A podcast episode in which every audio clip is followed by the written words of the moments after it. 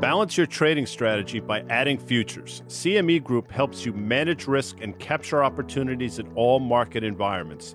Capitalize on around-the-clock access to highly liquid global futures and options market across all major asset classes. Just visit your online broker and get started.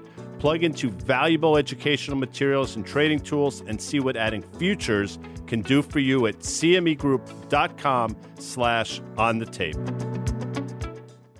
iConnections is the world's largest capital introduction platform in the alternative investment industry. iConnections' membership-only platform brings together the asset management community, providing allocators and managers with the opportunity to connect both physically and virtually. With an impressive network of over four thousand allocators and nine hundred managers, their community oversees an astounding forty-eight trillion dollars and sixteen trillion dollars in assets, respectively. iConnections is also the driving force behind the alternative investment industry's most renowned in-person events. We invite you to join iConnections at their upcoming event, Salt iConnections in New York, taking place on May twentieth through the twenty-first at the Glass House in New York City. This two-day event is packed with one-on-one cap intro meetings and content. To explore more about iConnections events and gain access to their members-only platform, visit i connections dot io. So typically, I'll start these uh, On the Tape podcasts with a lyric from a song. But you know what? I had a lot of time to think. By the way, uh, this is the On the Tape podcast. I am Guy Adami, always joined by the very handsome Danny Moses and the ever-shrinking Dan Nathan. Today, we have the joy of Stuart Sopp, the C E O of Current. He will be joining us for the entire podcast. So we have a lot going on. And as I mentioned, a lot of time to think. I was on the plane home last night from Omaha, Nebraska. And if you've flown with me, which many of you have not, you know that I basically sit in my seat and I stare forward. And by staring forward, I think about a lot of things. And last night I was thinking about, how do we start this podcast? And we're doing it today on Friday because we had Apple earnings yesterday. We wanted to get on the backside of that. And we obviously had a jobs number this morning that we will discuss. But it came to me knowing that Stuart was going to join us. He reminds me of one of these sixteenth century English poets. He's got the, you know, he's got, what do they call those things when you put it on man your head bun. With the little bun, right? The man bun. He's very handsome. He's got the beard. He's got the accent. He's bright as shit. Like, he's a poet. Like, he's a throwback from another time. So I say to myself, all right, what poet does he sort of look like? And it dawned on me, because I took poetry drama in college, that he looks remarkably like Sir Thomas Wyatt. And then I said to myself, well, Sir Thomas Wyatt has a very famous poem, and that's exactly the poem that lends itself to this episode. And just indulge me yet again for just a minute. Uh, the name of the poem is They Flee From Me. They flee from me that sometime did me seek, with naked foot stalking in my chamber. I have seen them gentle, tame, and meek, that now are wild and do not remember. And Danny Moses, think about this for a second. What has been fleeing? Deposits have been fleeing from different regional and smaller banks in record amounts. They are fleeing from the people they sometime did seek. And as we sit here today, more and more banks are seemingly going by the wayside. The bigger banks are getting bigger. The whole too big to fail stuff that we were sort of railing against for years is alive and well. Market's a bit on its horse here today as we speak, but there's so many things to talk about. By the way, Stuart, welcome. And what are your thoughts about me comparing you to Sir Thomas Wyatt? That was fantastic. Thank you. Uh, it's always great to be here. I have never been compared to a poet before, so I appreciate that. That was that was a new one for me. Um, but but uh, obviously very flattered. So, Guy, a little housekeeping. So you were in Omaha. It must have been, what, it was your um, high school reunion, you, Charlie yes. Munger, and, yes. and Warren. Um, and what, you were a year behind them, um, so they just kind of put a bunch of the years together for Omaha High. Is that what they did? I think when you get to a certain age, they try not to do it by year. They try to do it by those of us that are still alive. So, by the way, Charlie was four years ahead of me. I think he was a senior my freshman year, and I think Warren was somewhere in between. But we had a great, we had a great time in Omaha. I got to see Creighton University for the first time in a while. It was a great trip, but I did a lot of introspection, and there's no doubt that we can't bury the lead here, Danny. I mean, banks are front and center. Uh, we're seeing it each and every day, seemingly, at least the equity of these banks are getting lambasted, justifiably so, not justifiably so, it doesn't matter.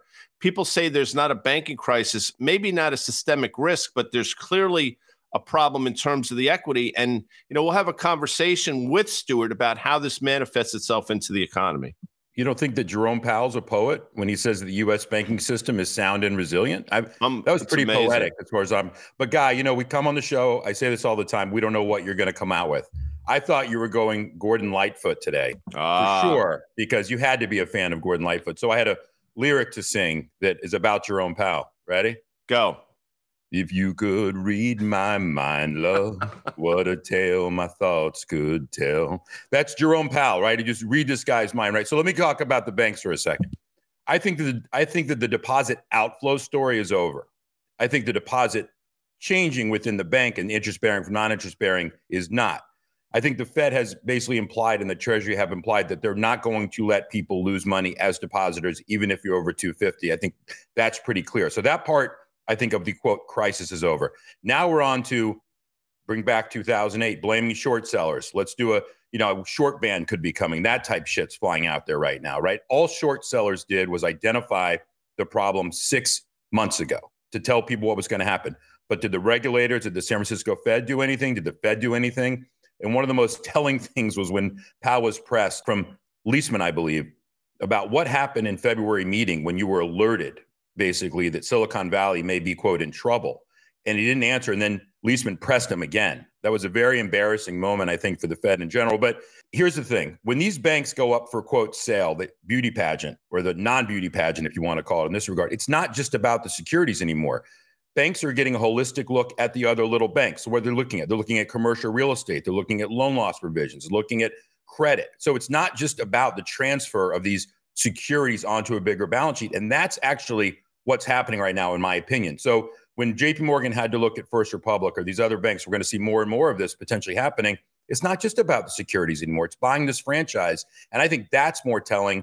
And again, we know there's bigger issues at the bank, which are slow, slower moving. They're elephants, so to speak, in commercial real estate. So I think we're in the early innings, but I do feel like the crisis of depositors being at risk is kind of past us at this point. Yeah, so interesting. You know, Stuart was on C N B C's Fast Money last night. That was Thursday. And one of the first questions he got from Melissa was about PacWest and, and really uh, about some of the things that you guys both just discussed here. And it's interesting, Guy, you know, you mentioned the, the too big to fail, that, you know, all of this regulation since the financial crisis, right, in the years after was really meant to kind of diversify risk across the banking system. And now it's coming back up into it, right? And it's coming with um, the, a bit of moral hazard. Stuart, that was a term that you used last night. When you think about the company that you and Trevor built in the wake of the financial crisis, you were squarely looking at some of these large institutions. Help us think about this through your lens, right? Because to Danny's point, the regional banking equity is literally, I mean, it's like a rounding error right now, right? They took out the biggest ones for all intents and purposes over the last month and a half.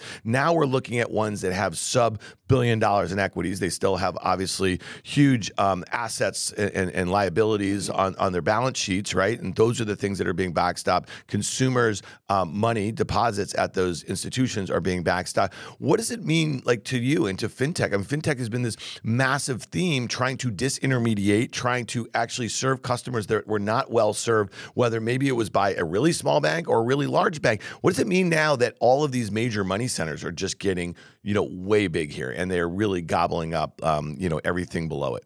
Yeah, I think um, with fintech specifically compared to like regionals, right? If you can make that comparison, it's a business model uh, differentiation, which is what I was kind of bringing up yesterday. So banks, obviously, long duration, there's a duration mismatch. It's kind of surprising that the market it broadly is surprised by this. Uh, maybe they're surprised by their risk management. I think that's probably where we're all surprised. And also the lack of regulation or regulatory oversight from this, you know, massively uh, accelerated uh, rate hikes. It's obviously uh, signified that maybe their treasury departments or whatever it is, their risk management is not as good as it should have been. Um, and then for, for fintechs like us, we conflate banking in the sense of providing banking services, but we don't really have this duration problem. We have a payment solution, right? And so you're really seeing the highlight um, of, of those two business models and the fact that um, we're probably a lot safer. When it comes to, like, when I back things up a bit, I think, you know, really high level, uh, uh, F R C that has now gone under, that was identified back in March, right? So when S V B went under, everyone was like, okay, F R C is in trouble. The regulators knew it. The banking fraternity knew it. And I think that that was basically a tale. But what we're seeing right now, this this sort of smaller, low low market cap, low float regional banks, they're being attacked from the equity side first, and then the deposits are fleeing. And that's a new phenomenon that we're seeing right now. And I think it's like s- slightly unhealthy, right? Because these these other banks like uh, Signature, uh, S V B, um, Silvergate, they were, they were basically serving a, a, a more affluent, more more wealthy uh, community, right? That, that was way over the two hundred fifty K F D I C, more digitally savvy. These regionals are very local. They, they're basically part of the G D P of the mom and pop shops, the, the franchisees, your dental uh, or your vet, your, or your vet, you know, that's how they get their credit. And that's where credit creation and growth is really coming from. And so attacking these banks to make a quick buck, I think is is obviously not great, but um, in, in terms of like, you know, the, the concept of that, but it's actually going to affect the way that uh, this this country is going to grow going forward. This is really about quantitative easing becoming quantitative tightening. And in late two thousand twenty-one, Powell told the market that Q E was over and Q T was going to begin. These banks decided at that point to plow in to these securities ahead of a nine trillion dollars potential unwind, or at that point, eight trillion dollars potential unwind in the in the marketplace. And so we knew, right, that if you front run that legally, if you're these huge funds that buy these securities, why would you step in and buy? These banks decided to do that, right? So I'm not, you know, this whole thing about short sellers causing anything to me is nonsense, because if the banks don't need to raise equity, then the stock price should matter over time and it should recover. But they missed their window potentially to raise the equity. And yes, I agree, it's self-fulfilling.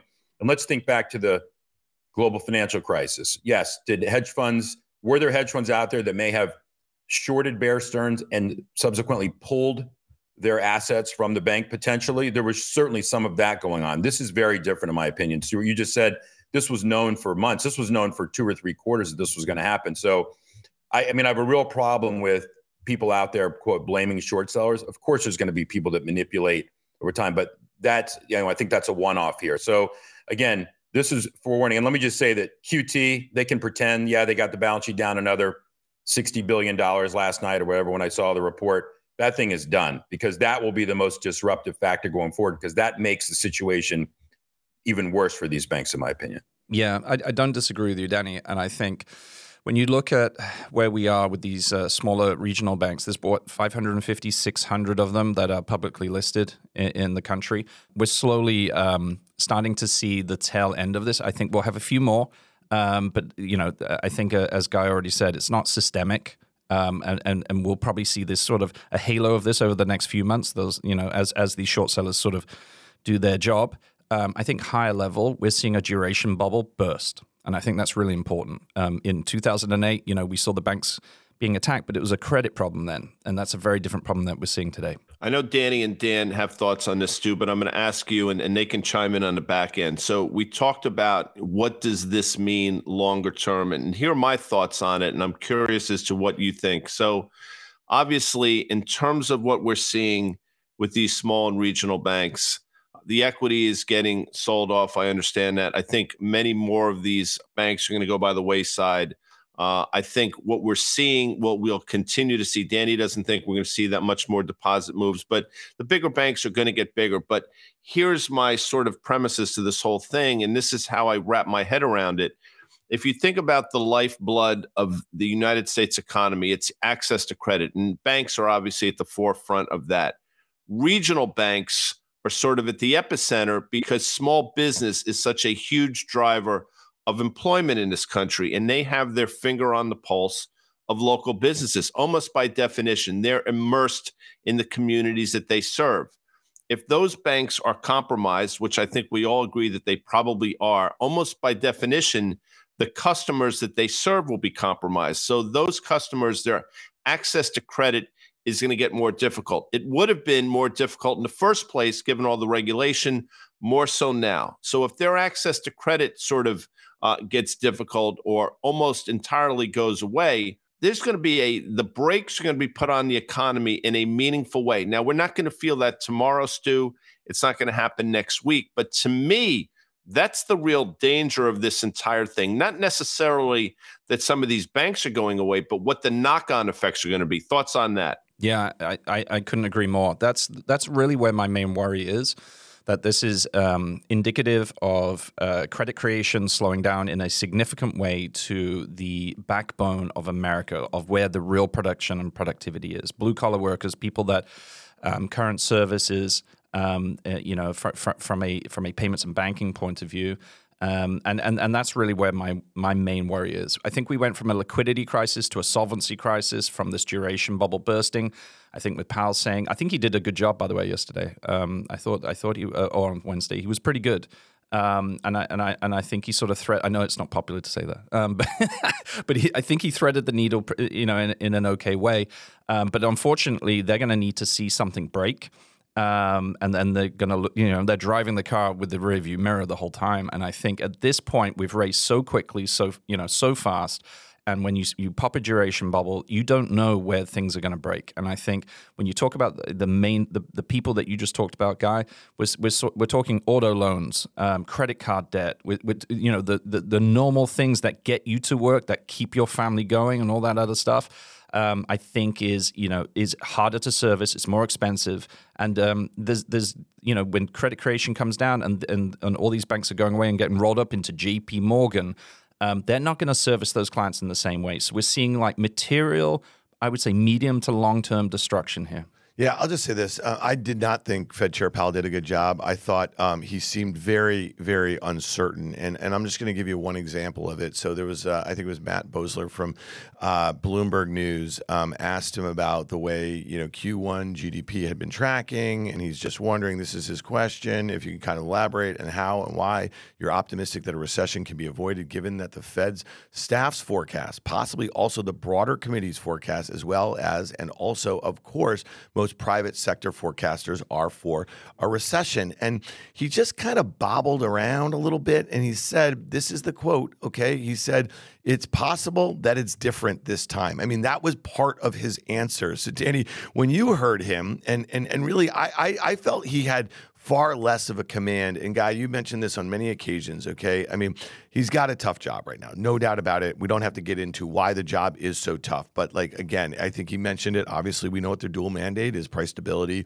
um, and maximum employment. The problem is, and we can talk about the jobs report from April right now, you know, there is too much demand for jobs. That has been the stickiest part of inflation right now. The way if you were to look at commodities and you'd say to yourself, they're actually signaling, you know, a, a, a, a a recession, right? But on the jobs front, it's a very different story. I just don't know how he could use those words. It's possibly different this time.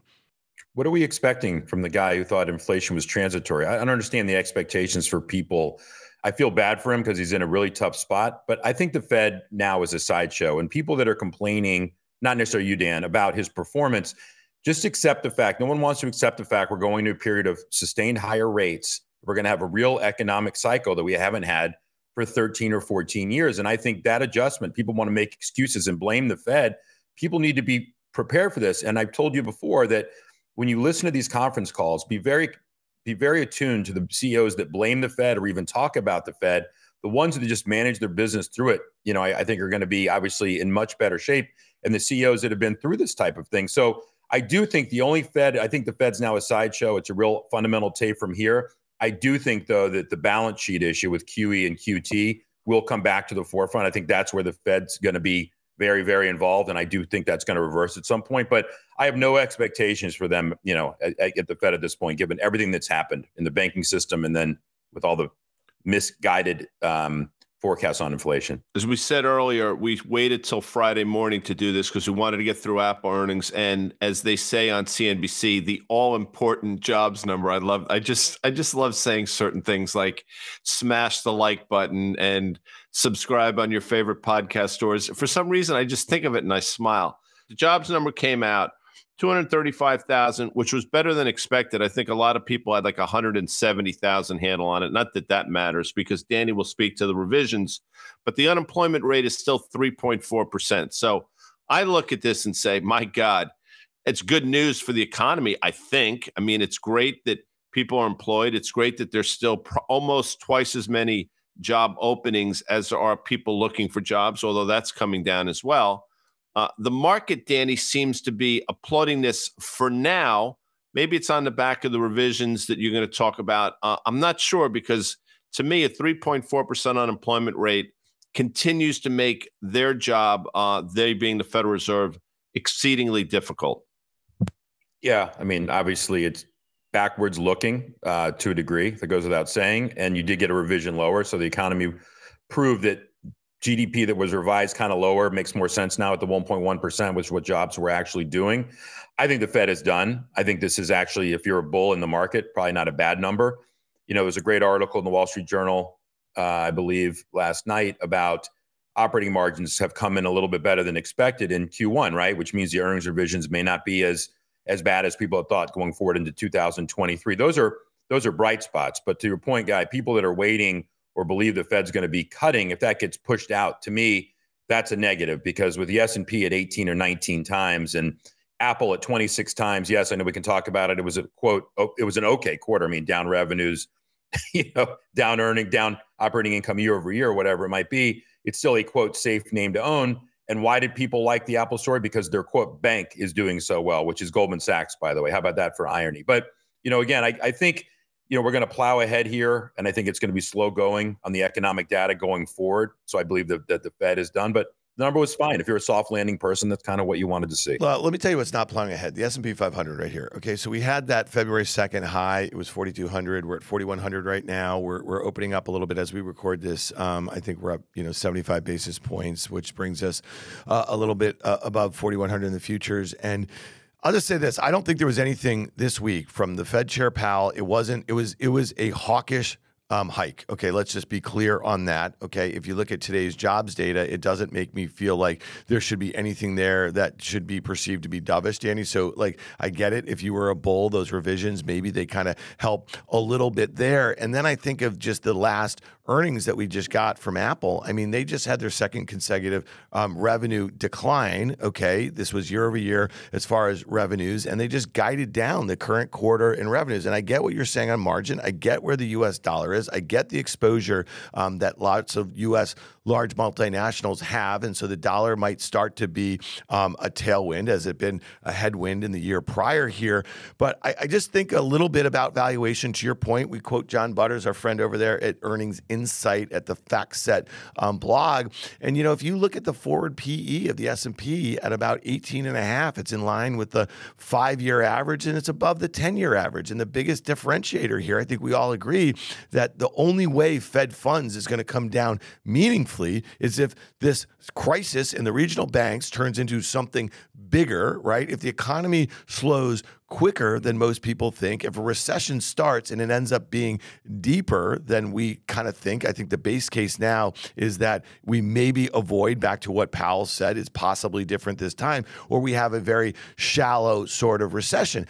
I just look at stocks and I say to myself, okay, the V I X got above twenty briefly yesterday. It's going to get kind of creamed today, especially Friday into the close if the S and P can stay up. We talk about this move index. It is picking up a little bit. Danny, before we got on, you just mentioned the volatility that we've seen in treasury yields. And I just look at the sequencing that our friend Carter Braxton Worth from Worth Charting has mentioned on numerous occasions over the last couple of months. If you look at the start from January twenty twenty-two, these moves that we've had to into and out of earnings, these big rallies over about a month or two, and then they've come off, and they were making new lows last year. The first time we didn't make a new low was the retest after the October. So now it looks like we're making a series of higher lows in the S and P, but I'll just point you again towards forty-two hundred. I'll point you again towards the V I X where it is. I'll point you again to the debt ceiling that is only going to get dialed up. And I think we're going to have a twenty-five to thirty V I X in the not so distant future. And I think that this disconnect, this spread between Fed funds, which is going to stay stuck here at five percent. If you're looking at the C M E Fed tracker for the June meeting, it doesn't look like there is, um, you know, small chance of a hike implied. Um, and so I just say to myself, this is actually a perfect cocktail of complacency right now. Don't mistake my comments for bullishness. I'm just trying yeah. to be, you know, I was oh, trying to be a little bit totally constructive. But, but can Let I make, me, Danny, on. can I make one other point? This is, yeah. I think, one of the most important things that happened in the equity market this week. Okay. So this is Friday. Last Friday, ExxonMobil reported, okay, their Q one earnings. The stock made a new brief all-time high.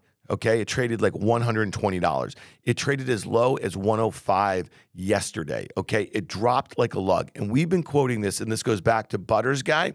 He has been telling us in his Earnings Insight blog for quarters now that the contribution to S and P earnings by the energy sector, which basically kept things afloat for all intents and purposes, you know, with a two handle, a two hundred handle um, for S and P earnings in twenty twenty-two, was going to start to drop off mid-year this year. And so you better have operating margins start to improve a little bit in some of these other bigger names. And I would just mention this, is that when you see a name like Exxon drop like that, and it is so well liked by the investment community, it makes me very nervous about an Apple and a Microsoft and NVIDIA. All of the risk in the stock market has been transferred to a half a dozen names. And I know we did the carry the weight a couple weeks ago, but it gets more acute now the longer we get into this and the more complacent some of the readings that I see, some of the inputs that I focus on are. And I think we are in for a down three to five percent day in the NASDAQ in the not so distant future. And it's going to be led by some of the largest names that I think the investors have just been hiding in. I don't disagree, and I said on February second high that, you know, I'll just use the S P Y at four eighteen thirty-one that we wouldn't hit that again. I was holding on for dear life on May Day, on May first, when the S P Y hit four seventeen sixty-two and then quickly reverted, so it did not make a new high for the year. I still stand by, at least in the first half of the year, we will not get back through that, but your boy Butters was the same one that was quoted. To your point, Dan, operating margins a little bit better than expected with seventy percent of the companies having been reported. That does not set up well, potentially going forward, when you start to compare second quarter versus first quarter, to your point, Dan. Sir Thomas, uh, I'm sorry. I mean, Stu, and it really is remarkable. I don't know if we can put in the show notes a picture of Sir Thomas Wyatt, who clearly is no longer with us, side by side with Stuart Sopp. It's remarkable. It's sort of like Val Kilmer in that movie with Elizabeth Shue, but I digress. That was a good movie, by the way. The same. We were talking about that the other Were day. You really? Yeah. Yeah, yeah, we are. You. I'm in your head. When you're in charge of a large organization, you have your head down, you're doing your thing, you're focused every single day, you grind. But at a certain point, you sort of take a step back, look at the world from thirty thousand feet. And since last we spoke, the world's changed considerably. So on the margins, in terms of current and what you're doing, is all this a good thing or a bad thing? And I'm not trying to equivocate here. I mean, I think we all agree it's not a great thing, but, you know, sometimes you have to look at through the lens of your business and what opportunities it creates. We have a uh, new credit product, credit building product coming out in about four weeks. Um, and then we have a cash advance product coming out in a couple of months. Um, we, you know, look through things from a, from a macro lens, um, guilty as charged. And, uh, And uh, the way we look at it is like, okay, inflation's higher for longer, interest rates are higher for longer, unemployment is at maximum, you know, is at the maximum uh, uh, level, and so going forward, things can only get worse, really, from this point, right? So things can only get worse as we, as we draw down savings and, and credit creation is lower, and all the rest of it, and all, and, and the regional banks get rolled up, and, and all the things that we just mentioned. So, from from a from a consumer point of view, that um, blue collar worker, person who is, you know, backbone of America. Um, they're going to need to build or rebuild their credit. They need access to cash that is fair and uh, and transparent. And and so we are building those products as soon as possible to get them out to help people in their everyday life. So in, in one sense, it provides opportunity for us to to to really fill a gap that is is being left behind through this crisis, uh, and will continue. Um, and on the other hand, you know, You, you sort of go, okay, it's not great for the world. When, when I was last on here, or I was last on C N B C, I was saying it's not systemic, and it's, you know, it, it's the sort of inning, first innings of a problem. I'm starting to get a little bit more worried here. I think the regional banking crisis is a bit of a sideshow, and I think it's going to highlight bigger problems in, in the broader economy. I think there's other things to look at.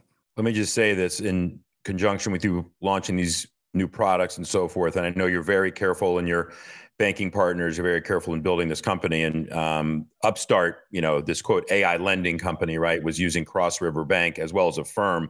By the way, I, I will note that Upstart and Affirm both report earnings on May eighth. Can't wait to hear what they have to say about how that's going. But Cross River Bank got a cease and desist from the F D I C, basically for unsafe or unsound banking practices. And this whole A I, you know, using for lending, which Vinny Daniel will talk about at length, this goes back to Lending Club. You cannot commoditize lending, right? You got to be very careful in how you build your book. And Stu, I know you guys are going to be obviously doing that. And I think this brings up this, you know, whole other element of these, quote, rent-a-banks, which are kind of out there. We've talked about these regional banks, but these rent-a-banks, they grew during the P P P time era, right? That's how a lot of these kind of banks grew. So I just wanted to get that in there because we've been negative on these companies and these platforms for some time.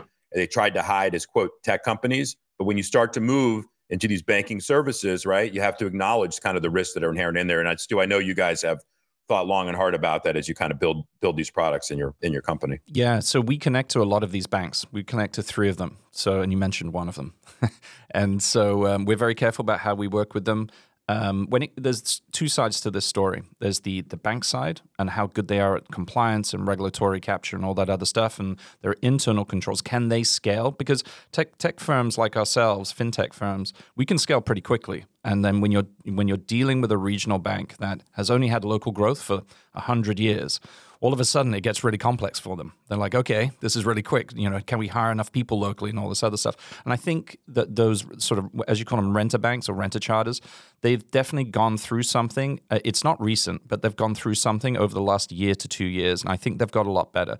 From our side, we get audited several times through all our banks. And there's third-party audits. There's a Visa audit. Sometimes we do a Fed audit. And so you can imagine, because the nature of how we connect to the banking industry, we have to comply and be regulatorily um, uh, uh, the the best that can be out there, because of course, you know, um, we're going to be looked at in this way because we can grow so quick. When you talk about regulators, you talk about like the speed of asset accumulation or deceleration, uh, and and also customer growth. What what the regulators and, and the administration do not want is a blind spot in the safety and security of the banking system. And so I think this is all good in the sense of, you know, um, the, the sort of top-down pressure that we're seeing. I don't think it's that healthy when it comes to crypto, in my personal view. I don't think that has been healthy at all. But when it comes to, like, traditional banking and, and, how, we're, and how we're being um, uh, regulated, I think it's good. I think it's time for a lot of us, uh, reg, uh, the, the the fintech community as well as the, the sort of rent-a-bank community, to sort of grow up a little bit and uh, get, get with the program. I would say this finally is that if you're starting a smaller fintech, right, you're a seed stage or you're a you're a, um, a Series A, it's going to be really expensive and really hard to get going now, because I think that window is closed. With C M E Group's micro-sized futures and options, you can access the same transparency and liquidity of the benchmark contracts with less upfront financial commitment. Diversify your portfolio and manage your exposure with the flexibility of C M E Group micro contracts in crypto, metals, F X, energy, and equity indices. Learn more about what adding futures can do for you at c m e group dot com slash micros. iConnections is the world's largest capital introduction platform in the alternative investment industry. iConnections' membership-only platform brings together the asset management community, providing allocators and managers with the opportunity to connect both physically and virtually. With an impressive network of over four thousand allocators and nine hundred managers, their community oversees an astounding forty-eight trillion dollars and sixteen trillion dollars in assets, respectively. iConnections is also the driving force behind the alternative investment industry's most renowned in-person events. We invite you to join iConnections at their upcoming event, Salt iConnections in New York, taking place on May twentieth through the twenty-first at the Glass House in New York City. This two-day event is packed with one-on-one cap intro meetings and content. To explore more about iConnections events and gain access to their members-only platform, visit i connections dot io. This is a public service announcement coming midway through this podcast. There's certain things you don't skimp on when you go to the grocery store. One of them is Saran Wrap, because if you get sort of the cheaper brand, it's one of those things that once it sticks to itself, it's impossible to make the roll work. It's just one of those things you want to effing scream. The other thing, of course, is tin foil or aluminum foil, and I'm a Reynolds Wrap person myself. But I do not buy the aforementioned Reynolds Wrap to create a tin foil hat for myself. Uh, but I have been, as Danny Moses has been, an ardent um, supporter of what's going on in the gold market. So tinfoil hats notwithstanding, there is something going on here in gold, Danny Moses. As I've mentioned a number of times, in two thousand twenty-two, central banks globally bought seventy billion dollars worth of gold, one thousand one hundred thirty-one tons. That was a record. They're on pace to probably duplicate that this year, although there's still half a year or so left. The gold price is finally um, showing some signs of life. And what I'll tell you is, in terms of the market being long of gold, we're probably about a sixty percent level as where we were the last time gold was at this level. Point being, the market isn't long yet. And I'm going to tell you again, um, for the record, everything that we've talked about for the last thirty-two minutes and all the things that we've been talking about for the last six to nine months, year, eighteen months, is walking its way into the gold market. And I said this, and you can use it as a bumper sticker, Danny. Central banks, by buying gold, are hedging their own stupidity. So with that, as the gold market continues to sort of hover around this two thousand level, what are your thoughts, Danny? Does this thing have legs?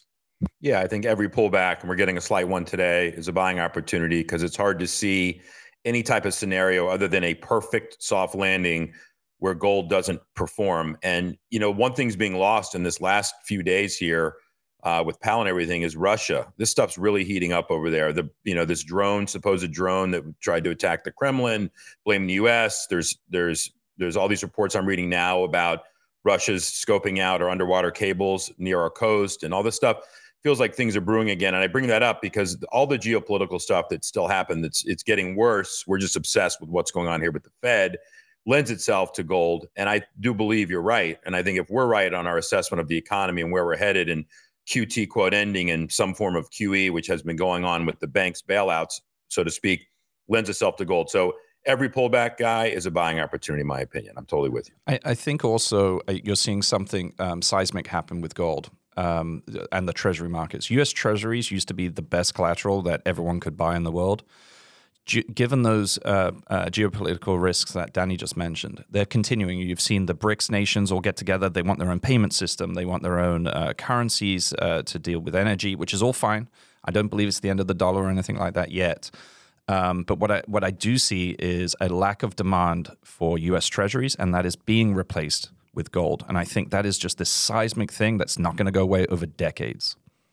And Stu, you did this, we've talked about it before, but for some new listeners, and our audience continues to build on a weekly basis. So folks that don't know, in a past life, aside from being a sixteenth century poet, you actually traded currencies, and I'm sure you dabbled in the yellow metal. So when you see this, obviously you're looking at it from a much different vantage point. There's a lot of interesting things going on. Now, forget about the gold market, the precious metals market. The currency market is fascinating, and the moves that we're seeing. Think about what's going on with the E C B. Think about the decisions that they're forced to make. They probably have a bigger inflation problem than we have, and they have an economy that's sort of grinding to a halt, and they have to decide whether or not they're going to continue to sort of tamp down their economy by fighting inflation, and they've chosen to go that route. Very difficult decisions now globally. And that has impact not only on the commodity market, but the currency market, a seat that you used to occupy. Yeah, that's right. So uh, I still uh, do a cheeky look every morning and, and and look at the whole fifty currencies or whatever it was I used to used to know to the pip. Um, I think, you know, we look very uh, we look very nationally or very uh, sort of uh, at at the U S for like what's going to break. I think it's important to sort of look at um, the uh, international community, right? So you just mentioned um, uh, Europe. Like maybe the Fed uh, doesn't see too much risk here. Maybe he, maybe they are right, right? And so if Deutsche Bank goes under, we already saw Credit Suisse go under, right? Is it a Deutsche Bank thing? Is it a European banking contagion that then forces the hand of the Fed? Um, I think that is really important to look at. And in those kind of cases, it looks like Eurodollar. I mean, I don't want to give any investment advice, but Eurodollar looks kind of toppy up here, right? Like one ten, one eleven, one twelve. You know, if I was a Eurodollar trader, uh, like back in the day, I would be uh, sort of scaling into shorts here because I, I see uh, material risk, uh, you know, in, in the U S, but also which means the dollar tends to go up in in those uh, in those liquidity breaks, uh, and then there are sort of secular or or sort of banking risks that I think haven't been totally played out yet in, in Europe, and I think that's something. I think you're right, Guy. I think that is something that we should all be looking at, and that's potentially what sort of triggers the next wave of of, of equity selling, I think. Dan, whilst I was flying home from Omaha, Nebraska, it is beautiful, by the way, uh, the Apple earnings report came out. You obviously discussed it on C N B C's Fast Money last night. By the way, that's five o'clock Eastern time. Uh, that show is now sixteen and a half years old, which is quite remarkable. I saw the numbers. I went through them, obviously, on a very sort of, you know, tertiary level, I guess, and they didn't seem all that impressive to me. And you know, Apple's become more expensive on the back of that earnings release and with the stock appreciation, more so now. I think I understand to a certain point what the market's looking at. Danny mentioned the fact that, you know, they're getting rewarded for, quote unquote, you know, being now, you know, part bank, which is really mystifying to me. Services continues to be a driver, but this is not a cheap stock, especially in light of the fact that you continue to see declining revenues. So people obviously don't want to focus on that, Dan, but it's out there if you want to just take a look. Yeah, so when you think about services being a driver, I mean, it, it came in at five percent year-over-year growth. So when this stock got re-rated, right, so this was trading below a market multiple for years before like this service component kind of came into the mix because the mix shift of their margins was going to be a lot better away from their hardware margins. And again, you know, in the smartphone industry where they have like twenty percent market share, I just want to be really clear about that globally. I mean, a lot of people think because everyone you know in America um, has an iPhone. Phone. That is not the case in other parts of the world. And so when you think about their market share, but you also think about their margin, they also take about like eighty-five percent of the gross margin in the entire smartphone industry. So they better be able to maintain those margins, reshoring a lot of manufacturing and reorienting their um, supply chains away from China should be put some pressure on margins. Some of the takes I heard is that they guided for flat margins, and we know that India, and they talked about India a lot, um, is going to be an important market for them. So they're going to shift a lot of manufacturing away from China. Um, over there, they talked about a two billion plus installed base that's growing. And I think about the services, and I say to myself, well, how is services only up five percent when they had more than five percent installed base growth, right? And so if the services just goes flat, okay, or like like like X growth here, I think that's a really big problem for this multiple at about twenty-eight times your point, Guy. Revenues and sales this year expected to be low to mid single digits at best. Next year, maybe mid to high, trading about twenty-five times next. You know, the stock it just opened at one hundred seventy-one dollars. Okay, the high I think of the year is one hundred seventy-five. The high, all time high, is one hundred eighty-three dollars. It feels like it's a foregone conclusion that it's going to go there. This is a two point four five trillion dollars market cap company that is not pricing in, in my opinion, at this valuation, any likelihood of a recession. And I think those are the things that I think are really important. Microsoft is another one, you know, two plus trillion dollar market cap, where there's so much excitement about OpenAI and their investment and their integration of that into their products. And that's why I'll just come back to the fact that I think there's a lot of risk in a handful of names that have unusual um, excitement about it, where the fundamentals might be as good as it gets right now, especially relative to their valuation. So I don't know, man, I said this, I don't know if you were watching on the plane on the way home, Guy. My final trade was um, Apple sell in May and go away. And then I actually name checked you, as the kids say, because I knew that if you were sitting in twenty-six B in the middle seat, as he does, looking like Private Pyle, just staring ahead, staring ahead, that if I had said that and you had your, your DirecTV on, that might have really twerked you. Full Metal Jacket, without question, Arlie Ermey. And speaking of Arlie Ermey, somebody about as old as he, by the way, he was fantastic in that movie. So, Stu, it's interesting. Obviously, you know, Dan spoke to it. Danny did as well in terms of Apple and what they're getting themselves into.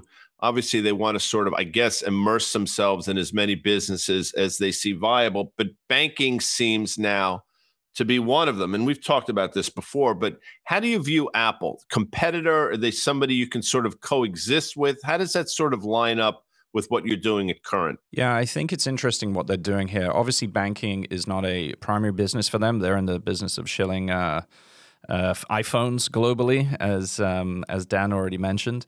and I think, you know, when it comes to falling sales of iPhones, we've already hit peak iPhone, and now it's a market share game, as everyone has already sort of identified. And so they're using banking, and they're using a traditional banking tool, which is like show a really high interest rate, a high yield, and you'll get a bunch of customers.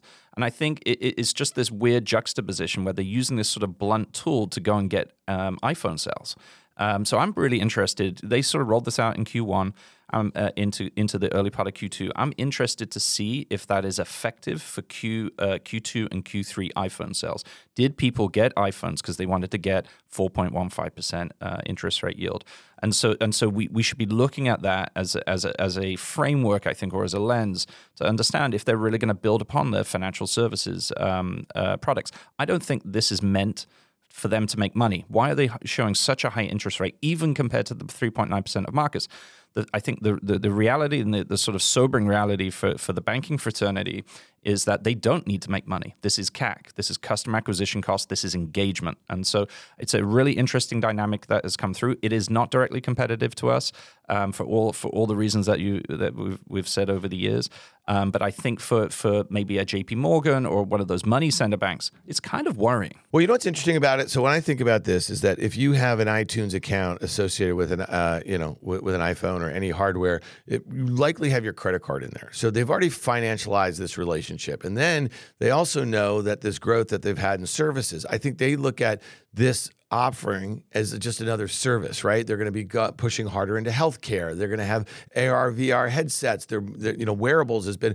So I think they're they're moving towards this recurring model because they have this financial relationship with you. And so this is something actually, you know, I just said the sell in May and go away bit um, as it relates to Apple. If there was ever like a reset in this stock, and, and again, as we get, let's say, to the other side of this economic period that we're in, I actually think because of that two billion installed base, they are primed to do a whole host of things. And I actually think it will grow back into this sort of multiple, but there needs to be a little bit of fear in it. I just don't ever think that they are going to be a financial behemoth. I think that they see it around the edges as a really good place to be, because it does, when you have a bank account or you have some sort of financial relationship, it makes that relationship that much stickier. Yeah, I think in this world of hyper-digitalization and and um, and lower barriers to for, for product build and rollout, everyone wants the ecosystem. Everyone is going after the ecosystem. There is revenue diversification. There is customer engagement benefits.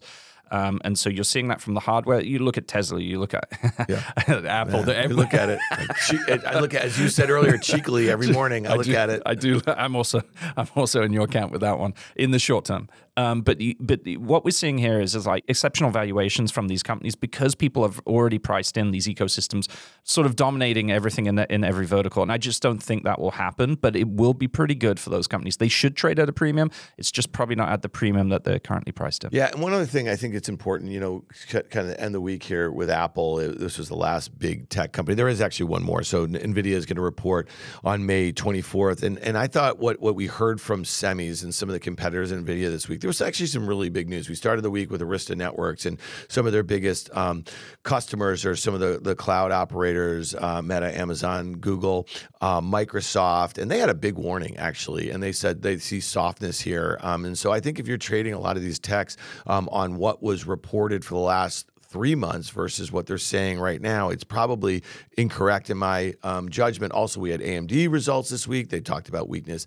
um, in data center. Qualcomm, we talked about weakness in handsets. When I look at the handset numbers, and Qualcomm is, uh, Apple's a twenty percent customer of Qualcomm. You know, qu- you know, Apple told us that China was okay. Okay, it was up year over year, um, but there was a lot of pull. Like I, I guess they recaptured some sales that they missed in the last quarter. And I put together what China did relative to the recapture and the reopening, and then what service is telling me. I'm not that optimistic about the current quarter, and this June quarter is always a weak one for Apple. The last thing I'll just say about Apple, on June fifth, they have the Worldwide Developers Forum, and they're going to talk about A I. They're going to talk about every buzzword you can think of. They're going to talk about the financial products. They're going to talk um, uh, about A R, V R. They're supposed to announce some sort of high-end handset. So those are all bullish things. I just don't know how you buy the stock going into new fifty-two-week highs of forty percent from the January lows. Um, and just the last last point, guy, and I got to get your take on this because this happened yesterday afternoon. Microsoft and A M D um, had a, an announcement, or I don't know if it was an announcement, but it was a, a, something that leaked that Microsoft is going to help finance at least the build out of A M D's um, advanced A I chips, which is basically, we know one of the reasons why NVIDIA is up ninety percent on the year, up cl- almost two hundred percent from its lows, is the excitement around the chips and the platforms and the services that they have geared towards A I, and there is a shortage of them. NVIDIA barely sold off. A M D rallied ten percent at its highs on that news, and it just seemed a bit shocking to me. I just feel like this NVIDIA bubble is probably close to bursting. I have a position playing for that in the next month, month and a half or so, um, but this has been a really dicey trade here, and NVIDIA looks like the new widowmaker in the market. Yeah, no question. I mean, that's been my thought as well. But, you know, I've been thinking about that NVIDIA probably for the last thirty percent. So that's clearly been wrong. But that Microsoft A M D um, announcement or headline is clearly a shot across the bow to NVIDIA for whatever reason. I mean, maybe there's a collective fear that NVIDIA's sort of gotten itself off and running in this race and are just sort of not looking back. And everybody else is sort of an afterthought. And, and maybe Microsoft and NVIDIA, excuse me, Microsoft and A M D needed that type of partnership to stem the tide. But in terms of semis, you know, the have and the have nots, it, it's stark actually. You know, you look at NVIDIA on one side of the equation, A M D finds itself sort of in the middle, and that ten percent move to the upside basically offset the move we saw post earnings. But then on the other side of the spectrum, you see a Qualcomm trading at about one oh six or so, and that's within an earshot of its fifty-two week low, I think we made in November. So the juxtaposition, a lot of these semi companies are just fascinating. And if you've tried to play the valuation game and the pair trade game, it's been a tough slog over the first, you know, five or six months of this year. And that seems to want to continue. Before we get out of here, this Lyft Uber stuff, Dan, I think is interesting. It's sort of coming across as we've been speaking. What are your thoughts on potentially bit of a price war potentially going on with these two guys? Yeah, so Lyft founders are out as C E Os. That was announced, I think, about a month ago. Um, and, you know, they have a new C E O, and he just lowered the bar. I mean, the stock's down eighteen percent. It's trading at a multi-year low here. And, again, you know, this company that I think from um, an EBITDA standpoint, um, you know, the story was how can they get to profitability, okay? So that's kind of out the window. The new C E O said basically they have to reengage so, so market share, both in drivers and both, and, and then obviously customers. Um, you know, Uber had a great week. I mean, Dara is, I think, continues to prove to be like just an A-plus C E O. He's basically hit all of the targets since the pandemic that he said he was going to do. They were going to get to EBITDA profitability. They're going to get to free cash flow positive. They were going to get to um, gap profitability, which they're making progress. The stock, I think, was up fifteen to twenty percent on its results and the guidance that it gave um, this week. And so it's down a little bit today because of that Lyft price war. I look at Lyft, and I'll just say this, you know, um, when you think about all of the data that they have and all the all that we hear about autonomous taxi fleets and this and that or whatever, and this is also something I think Apple is likely to get into at some time in the not so distant future, or some something as it relates to autos is probably more of the infrastructure software, if you will. But this has a two and a half billion dollar enterprise value. This is Lyft right now, and I just say to myself, three point three billion market cap, one point eight billion in cash. Yes, they're losing low money, one billion in debt. It's just too cheap of an asset, and we also know this. And Stuart, I want to get your Uh, your take on this, is that we know here in America, even when there is a dominant player like an Uber as it relates to market share, and they're getting stronger and they're getting towards profitability, which is only going to let them flex more and more, it is favorable to have a number two, no matter how weak it is or so. So how do you think about the potential for a price war? Do you think it's the thing that drives Lyft to zero? Um, or do you think it has any meaningful impact on Uber? And how do you think that Dara is looking at this and saying, we got this? You know what I mean? I'm just curious how you think about it, because customer acquisition and market share, those are all things that are always top of mind for you. Yeah, absolutely. Well, I hope there's a price war. Um, I mean, if, you, if, if, if as a consumer, I mean, you know, if you've taken an Uber in uh, New York City over the last couple of years, it's only gone one way. Um, so from personal personal uh, consumption, that would be great. Um, I think here you're, you're sort of looking at um, the ecosystem versus the the vertical. And I and I th- we can sort of tie this back to, like, you know, the Apple talk and the Tesla talk. It's Uber has an ecosystem, right? And so they don't just do uh, consumer. They they also do B two B. They do Eats. They have, you know, their Eats product is, is a phenomenally successful product. Um, when you look at Lyft, they're, they're just a vertical, right? They do rideshare only. And so because they don't have that rev, uh, that revenue diversification, because they don't have that ecosystem that Dara has really built out, and he's executed on, like you've just said, he's a real he's a real class player.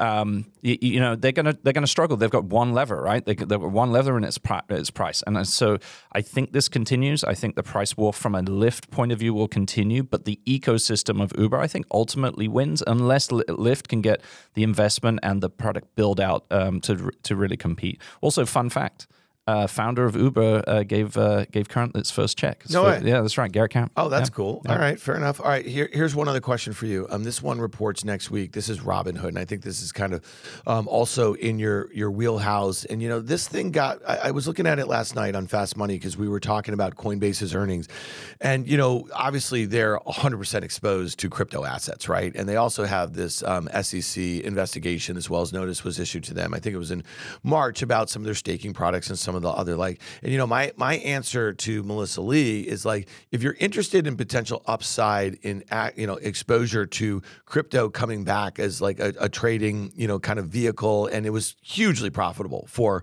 Robinhood back in the day, um, I'd say, why wouldn't you just go to a Robinhood? The sentiment couldn't be worse. You know, we know a lot of those retail traders have been taken out. We still know that they have, you know, a pretty decent customer base at a demographic that I think a lot of, of financial services companies companies like you are happy to serve, because as you layer on more products and services, you want to get those customers early. I look at Robinhood, and Guy, I definitely want your take here too. seven point eight billion dollars market cap, six point two billion dollars in cash. Remember, this was one of the biggest I P Os in, in, in twenty twenty-one, and only one and a half in debt. And I say to myself, they got exposure to anything you want to YOLO as far as stocks, E T Fs, options, commodities, you know, like, so I look at this thing and I say, okay, they're still losing money. That's not a great place to be in this sort of environment, right? But, you know, um, revenue growth, I think, is probably, or at least um, the deceleration in revenues um, from twenty twenty-one to twenty twenty-two, we're back near the expected peak. It was one point eight billion dollars. I just say to myself, this is kind of a cheap-ish asset, and it gives you exposure to the retail trader coming back to traditional markets, but also to crypto. And I'd rather be there, I guess, than Coinbase, given the re- regulatory overhang and some of the fee issues that they have. Yeah, I think that's fair. I think it's a you know it's a well-run company. They're um, they've taken a different angle. Obviously, they're under a different regulatory authority with the broker-dealer and all that other stuff. And so I think your comparison to Coinbase is fair. I think the regulatory capture Um, in the U S is is brutal, is I think is the right word. Um, and so if it's your primary business, you've both seen like uh, the Gemini, um, the Winklevoss twins, and Coinbase start offshore um, uh, entities the last two two or three weeks. I think that says everything. They're sort of saying, okay, America is not the home for for for, for Bitcoin and, and some of these currencies, uh, cryptocurrencies. And so when you look at uh, Robinhood, its primary business is obviously retail investing. Um, you know, synced up to Citadel, and I think that's not going away. It's well positioned for a bounce, as you say. All those, um, all those, uh, all those numbers like uh, look pretty good to me. I, I would say this: they need to start building their ecosystem. Maybe they need to start getting into banking or some other things like that, content, things like that. And and you know, they got all that cash, so they, they should get going. So in twenty twenty-one, when they had one point eight billion dollars of revenues, they lost three point seven billion dollars. Last year, they had just under one point four billion dollars in revenue, and they lost about one billion dollars. This is in GAAP net income. This year expected to get back to one point eight billion dollars, but only expected to lose, I know this sounds crazy, six hundred million dollars. Next year, they could be GAAP profitable, okay? So like to me, what I want to do is take a small position into this thing. If there is a gap lower, that would be G A P, not G A A P, okay? Then I'm going to load the boat. And if it ever got Guy towards those lows, think about this. This was like a bell ringing moment. There was a lot of companies that lost eighty percent from their highs from two thousand into the lows in two thousand two. And one of the really interesting indicators for me is that some of those companies did a great job raising cash at the high highs. And when their equity value got close to their cash value, it was almost a bell ringing at the bottom. And some of those companies were up two, three hundred percent over the next year or so. And that's kind of how I would be thinking about a Robinhood right here into its print next week. I think with Robinhood, you're playing the interest rate curve, right? So a lot of broker dealers, when uh, when the market goes sideways and interest rates go up as rapidly as we've seen, they become, you know, net interest income uh, machines uh, rather than sort of uh, bro- uh, uh, fee-based machines. And so if you think it's high for longer, I, I, I agree with you, Dan. I think they're, they're going to make a lot of money. Interesting play here. As we sit here before we five thousand, four hundred two S and P names have printed. seventy-one percent of them beat on E P S, seventy-eight percent beat on sales, and fifty-eight percent beat on both. So the S and P is now tracking at a four point one percent E P S beat versus the consensus expectations. That's coming from our friend Savita Subramanian at Bank of America. Just something to keep in mind. Next week, the two biggies, I think, in terms of uh, earnings, Disney on one end, PayPal, which can't get out of its own way, on the other side of the equation. Carl Icahn, and, you know, oh, the humanity for you Hindenburg fans out there from back in the day, but oh, the humanity, Danny, with what's going on in I E P. And I don't want to play the stock market game there, but once again, Hindenburg is out with a short report, this time going after Carl Icahn. Obviously, this is a legendary man. He is on the Parthenon in terms of the who's who of, of market participants. But it's it's one of those things where there's smoke, there's fire. They want people want to um, villainize and vilify these short sellers. I still say they play a vital role. I haven't read the entire report. I can't speak to the veracity of the report, but clearly there's something there, Danny Moses. So Hindenburg Research had a report out a few days ago on Icahn Enterprises, symbol I E P. It was a twenty-two billion dollars market cap, currently down to about, well, bouncing off the thirteen billion dollars, probably up to fifteen billion dollars at this point, saying that they're unable to earn their dividend, which they keep paying, which is, by the way, eight dollars a year. So the dividend yield on paper looks very high. Icahn owns the majority of this thing, I think over eighty-five percent of it. And Hindenburg basically breaks down why they think that the net asset value Um, is tremendously overstated, mismarking of a portfolio, et cetera. And importantly, Icahn, I guess, has pledged about one hundred eighty-one million shares of the stock in, into this thing. And so he's a little bit levered. So as the stock goes down like it is or like it has been, that certainly puts Icahn in an unenviable position. And so basically, you're going to get an earnings report next week. Icahn, I think, moved up the earnings date to May tenth, went ahead and uh, you know, announced his two dollars dividend quarterly, again, eight dollars annualized. And so again, it's hard to argue with the with the logic and the facts that um, Hindenburg wrote in the report. So retail investors beware. I think it's mainly owned by retail outside of Icahn owning it themselves. And it's just a wake-up call that people can still do bottom-up work both on longs and shorts, and ha- how to really be careful and navigate out there. So tomorrow is Saturday, May sixth. So as close to the l- latest time of the year the Kentucky Derby can be run, the first Saturday in May. We have an expert handicapper with us today. Happens to be the great Danny Moses, who on you know on the side note loves the ponies, as they say. And I think your mom is a big fan of the ponies as well. Yep, one hundred forty-ninth running. And remember, a couple years ago we had Jack Wolf and Bob Baffert on before they won the Derby together. Baffert has now been banned from Kentucky. Uh, he cannot attend this year's. I think next year he gets to come back, but. Really interesting race. There's been some craziness that's gone on. Sadly, some horses have, have died on the track at Churchill in the last week. And one of them or two of them were actually trained by one one specific trainer, which is now Lord Niles. Um, the trainer has now been disqualified. So that horse is now out. So let's get to who is in this race. So you got the five horse Tapit Trice, right? It's won its last four races. It's coming out of the five hole, which, by the way, guys, since nineteen thirty, when they started using gates, that's been the hottest slot. ten winners have come out of that five hole. I like him a lot. That's Todd Pletcher, who's won the Derby twice, right? And Luis Saez is aboard. I love Tapit Trice here, the five.